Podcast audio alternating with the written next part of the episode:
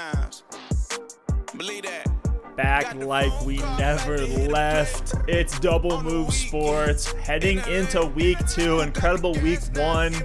You want to get all the breakdowns that we had from week one, go check that out on our channel. We'll be dropping some clips on that as well. Alex, I'm pumped. We're getting into our starts of the week. The guys that we expect to heavily exceed expectations in week two. Got a lot to break down here, and then we're going to throw out some deep shots maybe some desperation plays if you're in a tight spot. I know there's a lot of guys that appeared on the injury report. It's like hamstrings going down left and right. But uh, Alex, you ready to get into this stuff? I am. Yeah, week two, new slate, new beginnings. If you took the L in week one, it's still early. There's time to bounce back. I mean, Malcolm Brown and Nyheim Hines were top five running backs in week one, just like we all predicted. Um, so you know, super excited to get into week two here. Oh man, it's it's it's tough with the hamstrings and all the injuries. And it's like if you have two healthy hamstrings, you are automatically qualified to be rostered in a fantasy football league. So we'll keep an eye on all the injuries going on as well. But I'm excited to get into some starts of the week and deep shots of the week here for week two um, to get out there and take home the dub this week. Um, you know, in all of my leagues, I won two out of three last week. Hoping I can do the clean sweep here in week two. Very nice, very nice. I know you hit on a couple FanDuel lineups. I was pumping out those DraftKings lineup as well. But guys, if like we're doing here on the show, quick plug. Hit that subscribe button on YouTube. Pushing for 2,000 here. Big milestone for us. We did not think we were going to be hitting that when we started this just last season. So shout out to all you guys. We really appreciate all the support, all the positive comments. Let us know if you have any questions down below. The least we can do is try to help you out here and win week two.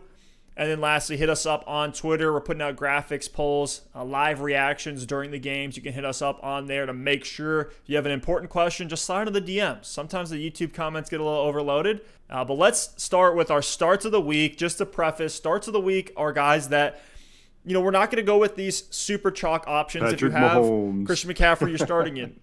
If you have Lamar Patrick Mahomes, Jackson. you're starting him. If you have Lamar Jackson, you're starting him. You have Ezekiel Elliott, you're starting him. What we're trying to do is get into some of these names where you know, maybe the matchup isn't great, or maybe they had a questionable week one, and we want to tell you, hey, don't worry about that. Feel free to carry on, plug them back in, and I'll let you start it off. Who is your quarterback start of the week in week two? Yeah, my quarterback start of the week actually had a fantastic week one. He was quarterback three on the week.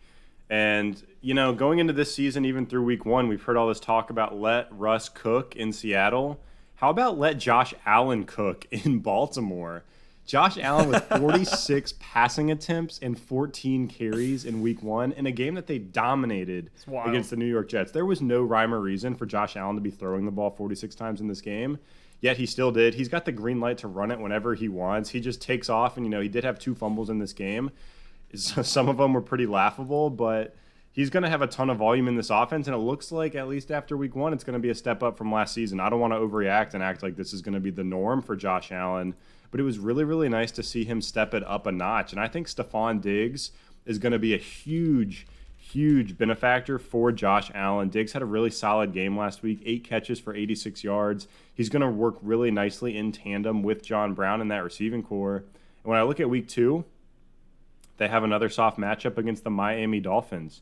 So I look at this game. I expect Josh Allen to be able to move the ball through the air to Stefon Diggs. I know John Brown has been dealing with some hamstring issues is it a hamstring? It might be a foot. Either way, John Brown has been in and out of practice. Have to double check on what it is. But either way, I think Josh Allen's going to be able to move the ball through the air on this defense. And the best thing about Josh Allen is the rushing baseline. I mean, 14 carries, 57 yards, and a touchdown last week against the Jets. And if you look at this Miami team, they just gave up 75 yards and two touchdowns to Cam Newton in week one. They had a lot of trouble slowing down that rushing quarterback. So I look at Josh Allen after a really strong start to the year, heading into week two against a good matchup, good rushing baseline. He's got weapons around him. I expect Josh Allen to give you another really solid fantasy performance here in week two.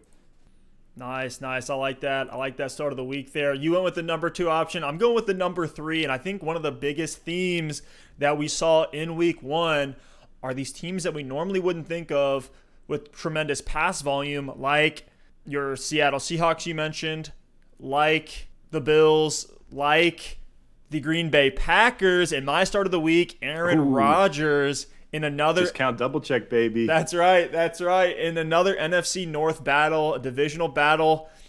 and what should be a much easier matchup in the Detroit Lions.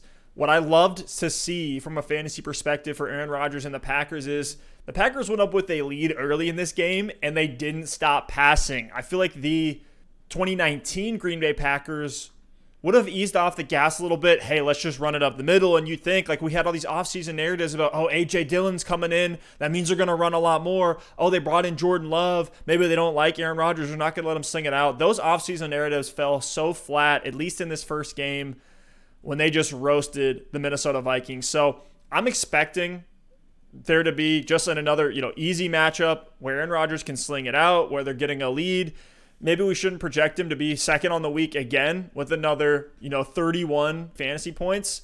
In week one, he was second in terms of red zone attempts. He had 12 of those. He was fourth on the week in attempts with 44. So if the volume's going to be there for Rodgers, we know he's going to be efficient with it. It's Aaron freaking Rodgers. There's not much more I need to say after that. And he was third on the week in adjusted yards per attempt. So going vertical to MVS, to Allen Lazard, of course, Davante Adams.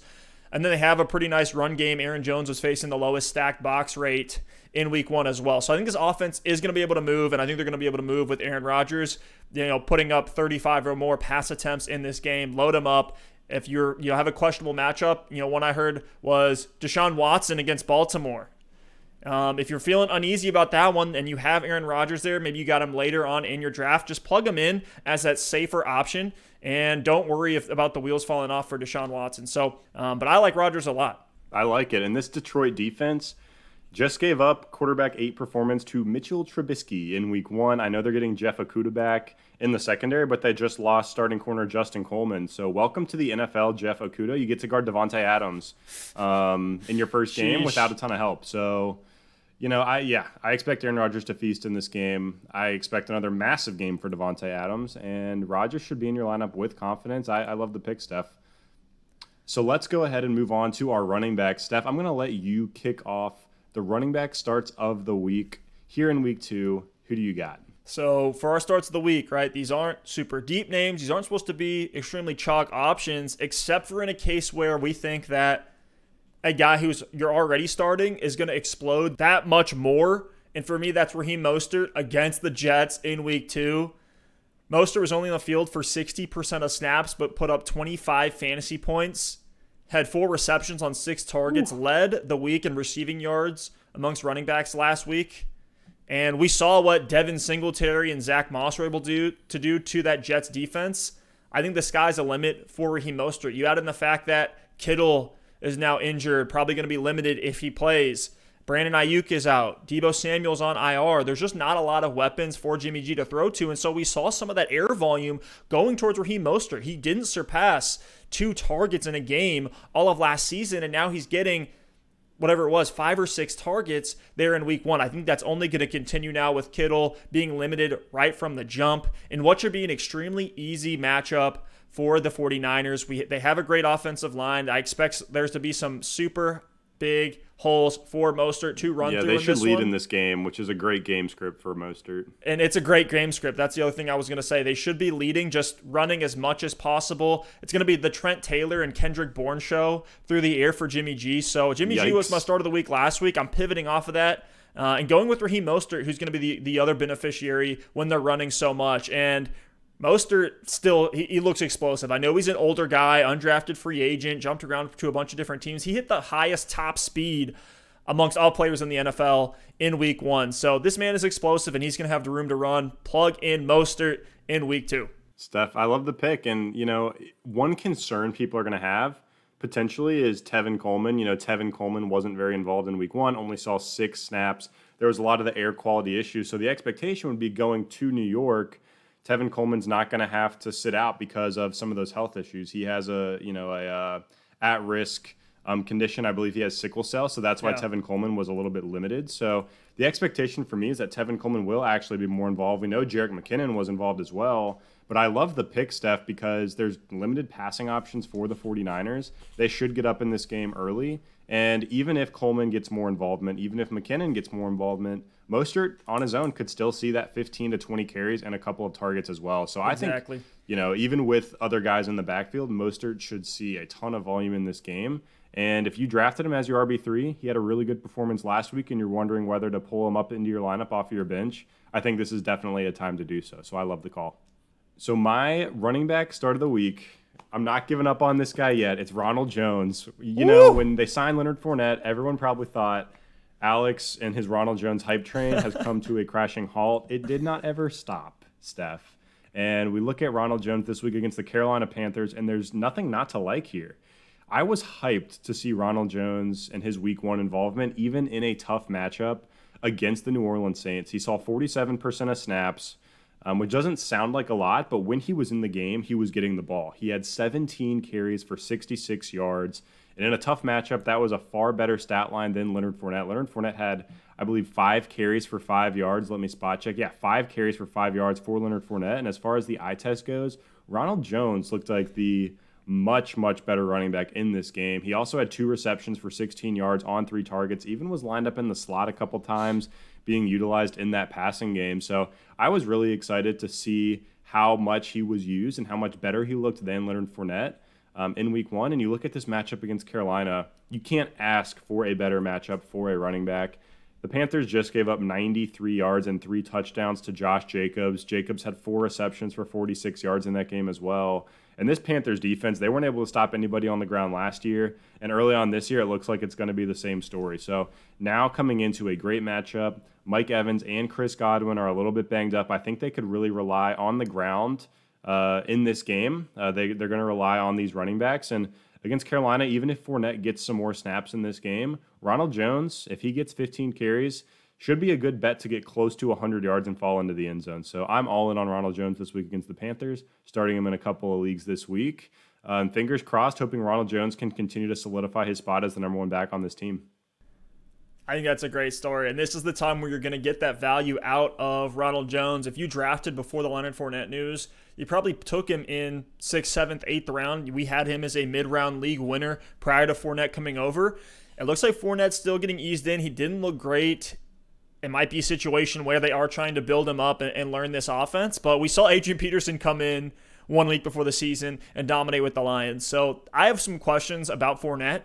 And until we see that breakout from Fournette on the Buccaneers, I think it's Rojo time. And in a great matchup, he should absolutely eat. Let's talk about our wide receiver starts of the week. Alex, I'll have you go first on this one. Who you got at receiver? I'm cheating a little bit uh, at the wide receiver position. I'm actually taking two guys. I'm taking Michael Gallup and CeeDee Lamb against the Atlanta Falcons. No way. I am. I am. And reason Well, my being, start of the week, let me let me jump in here. I got to jump in. My start of the week is Amari Cooper, also in this same matchup. So let's just make one really big take on why you need to start all your Cowboys receivers in week two. This is great. Yeah, for context sake, I mean, Amari Cooper, you drafted him to start, and he had a good game last week. I believe he had 14 targets. Correct me if I'm wrong there. So I'll let you. Yep. I, you know, I'm not going to steal your Amari Cooper thunder. So he's more of a lock. I think Michael Gallup and CeeDee Lamb are more question marks. Um, but but the, the bottom line is this is going to be a high flying matchup. You know, it's a 52 and a half point over under. Atlanta's defense looks terrible. I mean, they gave up 322 yards and four touchdowns to Seattle last week. It doesn't look like they're going to be able to stop anybody. Matt Ryan you know, threw for 450 yards on 54 attempts. So it looks like Atlanta is going to be one of those teams this season that just airs it out again and again and again. On the Seattle side of the ball last week, we saw both DK Metcalf and Tyler Lockett have nice games. And on a Cowboys team that doesn't really have a great defense either, I know the pass rush is pretty solid, but I expect them to be in a shootout here. And even last week, in a game where Dak Prescott's volume was relatively low to what we're going to expect this season, both Michael Gallup and CeeDee Lamb cleared 50 yards in that matchup. I know some people were disappointed with the performance for Michael Gallup, only three catches for 50 yards. But if that ghost PI call doesn't happen at the end of the game, he actually, you know, turns in like a 10, 11, 12 point performance there. And on the CeeDee Lamb side of things, I mean, five for 59 on six targets in his first game. He was on the field a ton in this one. They used It felt like they were using 82% of snaps for CeeDee Lamb. It felt like they were using three wide receiver sets all game long. Now that Blake Jarwin went down with that torn ACL, Dalton Schultz, I mean, the ball was thrown in his vicinity several times. He never did anything with it, whether it was a drop or just like it seemed like he didn't expect the ball to be thrown to him at all. So I expect Dak Prescott to to uh, funnel this passing volume through Michael Gallup, CeeDee Lamb, and Amari Cooper. And with those three options, and in a game where there should be a ton of points, I think you should roll all three of them out into your lineup this week. And all three could put up top 24 performances um, all in the same game. That's so funny that we had all three Cowboys wide receivers. You talked about no Jarwin in there. For Amari Cooper, just just plug Cooper in. We've seen him have these stretches where he'll just disappear in certain games, but this game script should lead to a lot of pass volume in a, in a soft matchup. And Amari Cooper's the the clear number one. He was third on the week in targets with 14, third on the week with receptions with 10. I actually saw a pretty impressive target share, almost like 40% target share. Wow. With 33% of those targets coming in the red zone. So I love the upside for Cooper and why I have him as a start of the week, even though he was a guy that you're probably plugging in every single week anyways, because I think he's going to explode in this matchup as the alpha dog in this Cowboys receiving core. And you talked about the snap counts with CeeDee Lamb. We said 82% for CD. Amari Cooper was out there for 94%, and Michael Gallup was out there for 96% of snaps. So across three of the top guys on the depth chart, I don't think you ever see all three get above an 80% target share. That almost never happens. And we saw that with the Cowboys. I think that's going to be a recurring theme. And that's in Mike McCarthy's wheelhouse. We saw that in Green Bay when it was, you know, the Jordy Nelson, Randall Cobb show uh, back in, you know, 2012 all the way to 2017. So, with McCarthy, I think they're going to keep running this. And then, of course, you have Zeke to help keep moving the ball. I think these drives are going to be long drives. And I think you're going to see Dak take a couple deep shots and love Gallup in this matchup as well. But I think Cooper's going to get everything uh, in the middle and underneath with CeeDee Lamb. One last thing to add about this matchup that's just a benefit for the Cowboys versus what they saw in week one. The Atlanta Falcons don't have Aaron Donald or Jalen Ramsey. So, you know, we all expected a shootout between Dallas and the Rams in week one. It ended up being a bit of a grind, 20 to 17 score. I expect you know the the Falcon side of the ball to kind of um, dictate this game because that defense is weak. And you look at what Seattle did last week; they actually exposed Atlanta through the air. And Chris Carson only saw six carries, Carlos Hyde only seven. I know they're going to feed Zeke in this one, but you know Seattle probably saw something um, in this Atlanta defense that they wanted to expose as a weakness, and it looks like it was that secondary. I expect Dallas to do more of the same in this game. Um, and it should just be a high volume game all around. Everybody on the Atlanta side, the, the Dallas side, I'm, I'm fine to start in this one. So let's talk about our tight end starts of the week. Tight ends are just, it's brutal, man. We had guys like. It's getting. Number getting one on the week, here. Dallas Goedert, like we all projected. Jimmy Graham caught a touchdown. Jimmy Graham caught a touchdown. David Njoku was a top five option. But number seven on the week, was my guy, a guy that I almost had as a deep shot this week, but as the week has gone on, I've just become more and more confident. Went back and watched the game film. It's Logan Thomas. It's a guy you may have never heard of. He's a 29 year old. This is crazy. That came into the league as a quarterback out of Virginia Tech. And this is the tight end for the Washington football team. They're up against Arizona. I'll talk about the matchup here in a second, but Logan Thomas, for those who don't know, he's a physical specimen. Six foot six, 250 pounds almost the same measurables there as Darren Waller. And he was a fourth round pick. He played on 74% of snaps in week one and led the Washington football team in targets more than Terry McLaurin. Dontrelle Inman was out there with five targets. Uh, Steven Sims only saw three in this game, but Logan Thomas looks like he's going to be an option that Dwayne Haskins is going to rely upon. He had uh, eight targets, caught four of them for 37 yards and a touchdown. I think there's upside in that target volume where you know, if he catches six for eight and does something with those catches, maybe even they are red zone looks, you have a tremendously high upside in Logan Thomas. He was on the field, like I said, 74% of snaps. So high utilization for a guy who wasn't on the team last year uh, and ha- really hasn't been, you know, active playing football in the league very much relative to his age specifically. He tied for second among all tight ends in targets, a 26% target share last week. I'm not trying to project that out for the entire season, but that's what we want to see from an alpha X wide receiver, that 25%. That's like what what guys like Adam Thielen and Julio Jones are getting on a weekly basis. So to see 26% target share for Logan Thomas, that's extremely encouraging to me. He was getting open and Haskins was looking for him. He was 11th on the week in average target distance. So it's not like he's just getting these check down short options near the line of scrimmage. He was running up the seam, uh, looked pretty good out there. And I think in this matchup, the matchup is what is, is really the icing on the cake and solidifies Logan Thomas as the start of the week. I think the Washington football team is going to be trailing to this Arizona offense that looked explosive in week one. I know we like Washington's front seven based on what we saw, the new Chase Young experience that they got going up there. It's scary, but I think Arizona's going to be able to move the ball and be explosive here. And it's going to be a, a great matchup. In 2019, the Arizona Cardinals gave up 16.1 fantasy points a week to t- the tight end position. That was number one by over four fantasy points. And last year, we were streaming guys like Jacob Hollister. yeah, Jacob Hollister, Ricky Seals Jones, these deeper names. And so to get a guy who's a starting tight end in the league and is already being utilized heavily, I love it in this matchup. If you had a guy like like I did, Blake Jarwin went down, I'm picking up Logan Thomas and I'm plugging him right in there. Alex, are you are you thinking I'm a crazy person right now with what I'm saying here on such a deep name in Logan Thomas? A little bit, yeah, but you actually make a pretty good case there. I, I like a lot of the things you said. You know, the targets are obviously encouraging. The snap counts are encouraging. He played um, 74% of snaps last week, and the opportunity's there for Logan Thomas. You know, he he saw the volume in week one you know, it's going to be tough. He saw to... the volume in what was a pretty competitive game script. This wasn't a blowout where the Eagles went up big and it was right. garbage time. This isn't a competitive matchup. So imagine what we could see if Arizona goes up big in week two.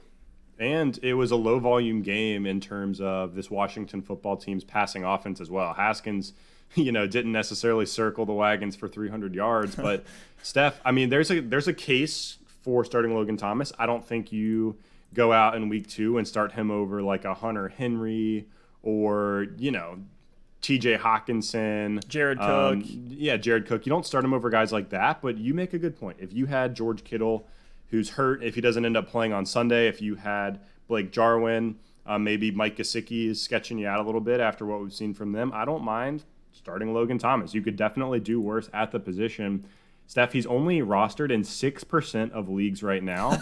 so he's going to be available. I know you're probably driving that percentage up from like three to six because you probably picked him up everywhere. Definitely. But he's check your waiver wire. And if you really need a tight end, if you're in a tough spot, throw, throw the dart on Logan Thomas. Even if you have a bench spot, I mean, that's available, that's someone you're not excited about pick up Logan Thomas, and if he ends up putting together a couple of good weeks here, you could have a really good trade chip at the position. I've said it all offseason. The tight end position is like musical chairs. There's normally more teams in the league than there are good every week starters at the tight end spot. So if you end up with two of them, you end up with a really good trade piece to improve your roster. So a bit of a crazy take. And when there. tight ends break out, they break out they hard. Break out, yep. You see a guy go from 20th to a top 12 name.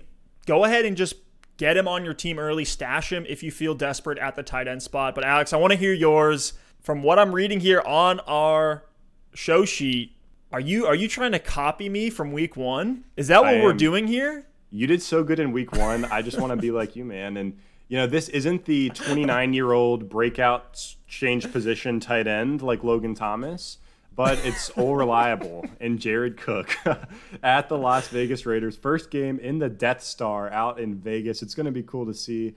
But Jared Cook, great game last week. Five catches for 80 yards on seven targets. You called a really solid plug and play. Start of the week at the tight end spot. Was a tight end 10 on the week. So if you waited in your draft and got Jared Cook, you're pretty happy with that. And this comes down to opportunity. I mean, Michael Thomas is going to be out. So Jared Cook should have massive involvement this week on Monday Night Football from Drew Brees. It's a solid matchup against the Carolina Panthers. You know that defense, or not not against the Carolina Panthers, excuse me, against the Las Vegas Raiders. yeah, that the game Raiders. the Raiders had against the Panthers last week was very back and forth. It was a shootout. Both teams were able to do a ton on the offensive side of the ball. So this Raiders defense doesn't necessarily scare me too much here on Monday Night Football. So I look for Jared Cook to see a really good target share this week. I expect him to have touchdown upside. We talked about it last last week on the pod. Jared Cook had an an insane touchdown rate last year, one that you know there's no way he could replicate it this season. But it's great to see him at least in week one, um, getting a ton of volume. um, in a way that could lead to a ton of touchdowns this year. So I think Jared Cook has a ton of upside this week. The volume should provide a higher floor than we're used to with Cook. And you're not just going to be praying for a touchdown for him to have a good fantasy week. I think the floor is going to be there. And if the touchdown comes, you're actually going to end up with a ton of upside and a potential top five option here in week two.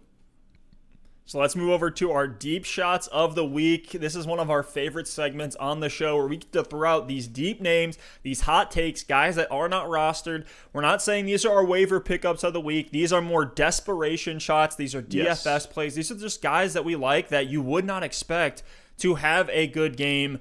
And my the first one here, admittedly, it's it's pretty gross, but I want to come out hot to start the year. My deep shot of the week is a quarterback and it's Mitch Trubisky against wow. the Giants in a very similar matchup to what we just saw against Detroit. On the road in Detroit, Mitchell Trubisky threw the ball 36 times, completed 20 of those attempts, so only a 55% completion rate, 242 yards though and three touchdowns.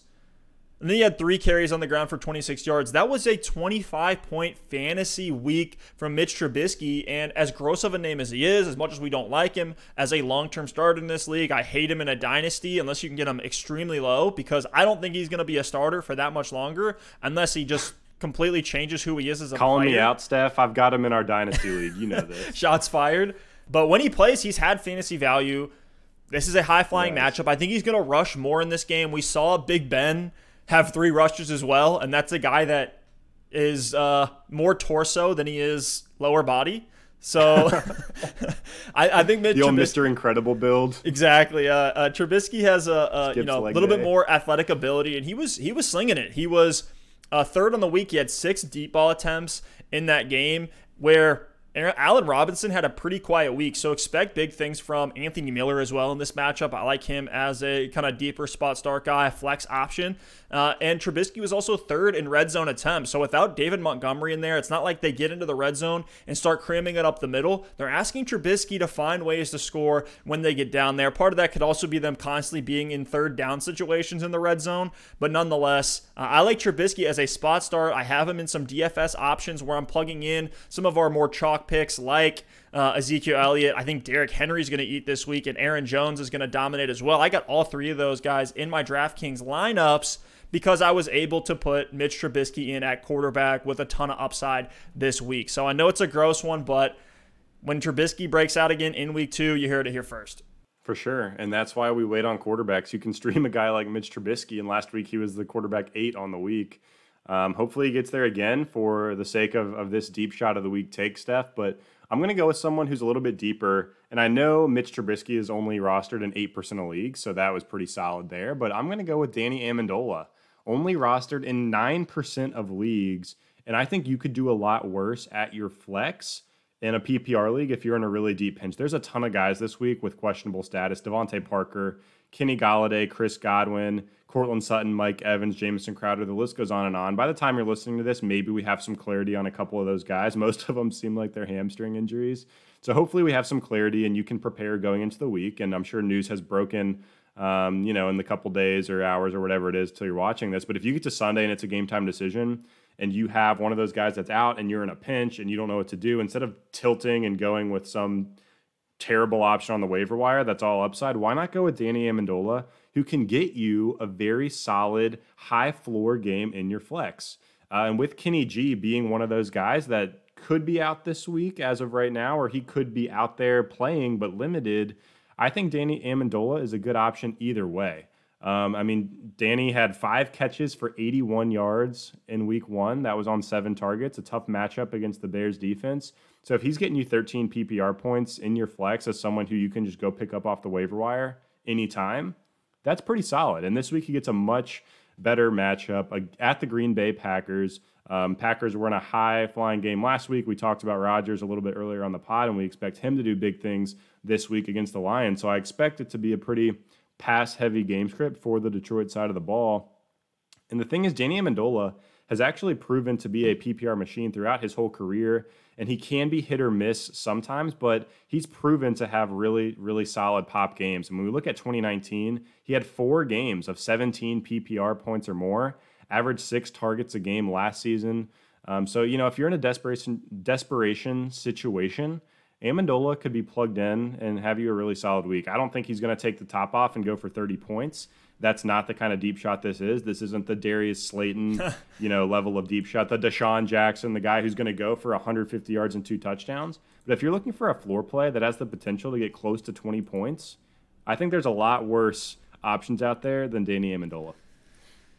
We love plugging in these, you know, high floor slot guys, you know, like Steven Sims, like we were last year, and Danny Amendola fits right into that for all those reasons. So, all I think you made a pretty good case there. Um, if you're desperate, if you need a flex filler, something like that, plug Danny Amendola in there. I love that. Let me talk about my second and final deep shot of the week.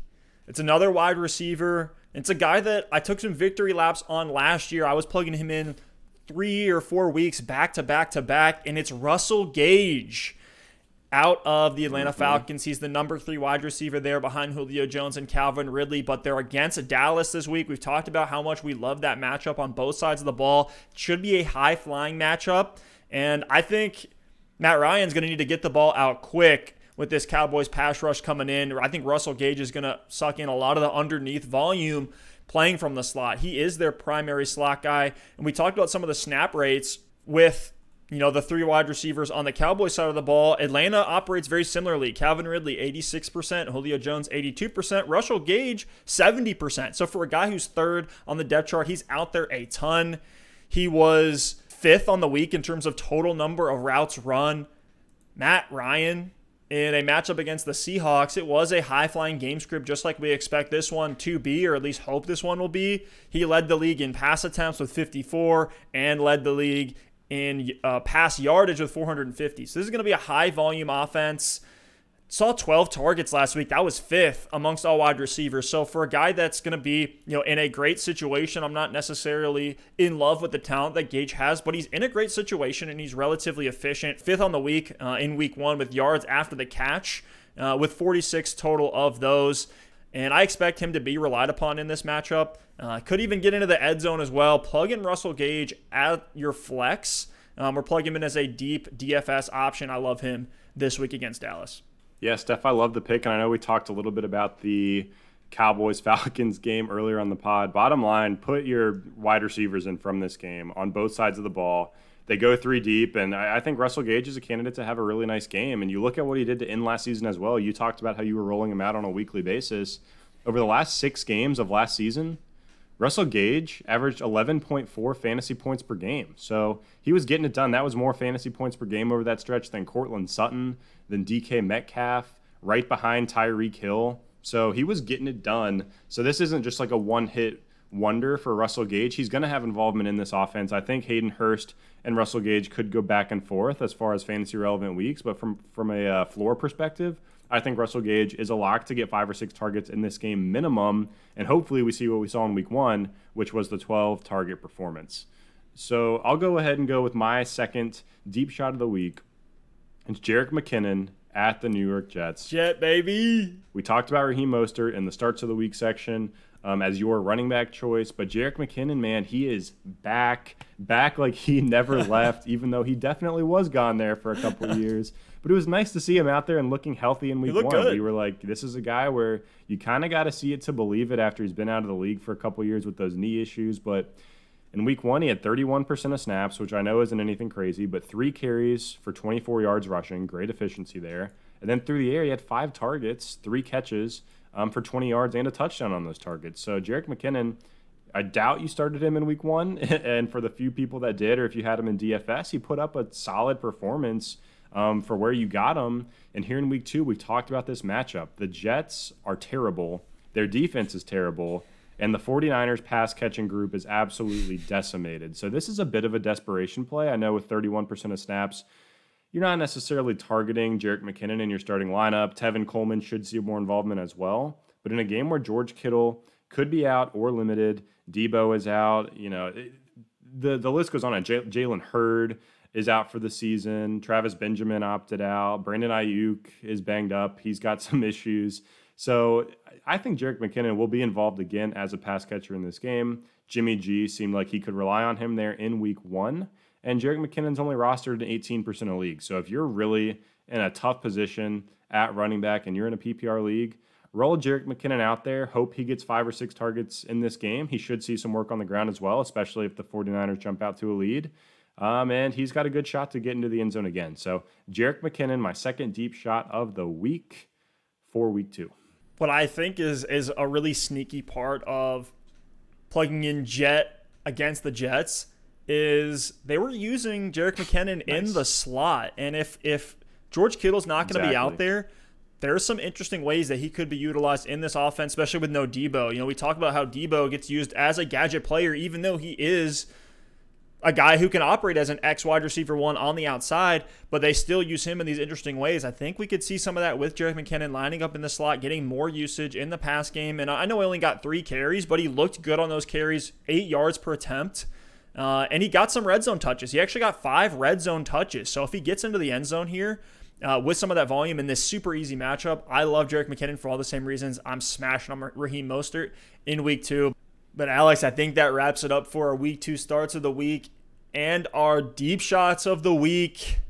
Let's go. Gonna be so interesting to see of the week one narratives and things that we saw. What things kind of fall to the wayside, which things are, you know, initial gut reactions and responses. Think of a guy like Parris Campbell. We saw a lot to like. We saw a lot to like out of Joe Burrow. We'll see if those things continue or if it maybe it was just something that was matchup or game script dependent. A lot of interesting narratives here, a lot of good matchups here, a lot of very soft matchups. So the stage is set for a lot of bounce backs in week two. Keep plugging in your Austin Ekelers, your Joe Mixons, some of the guys you were disappointed by. Uh, but Alex, anything else to say here before we sign off? Good luck out there, everybody. It's week two. It's a new beginning. Don't tilt too hard yet. If you drafted your studs, roll them out there. I'm sick of seeing questions that are like, do I start Austin Ekeler or like Malcolm Brown in week two. And while Malcolm Brown's a great waiver pickup, you start your studs. It's too early to overreact. So keep that in mind as you're rolling out these lineups. But as always, if you've got any questions, you just want confirmation on some start sit decisions, throw them in the comments. We're going to be here all week, every week, answering those for you guys throughout the season. So super hype for week two. Let's go get some dubs this week. Thank you guys for listening and watching. Hit that sub and that like button, and we'll see you next time. Peace. Peace.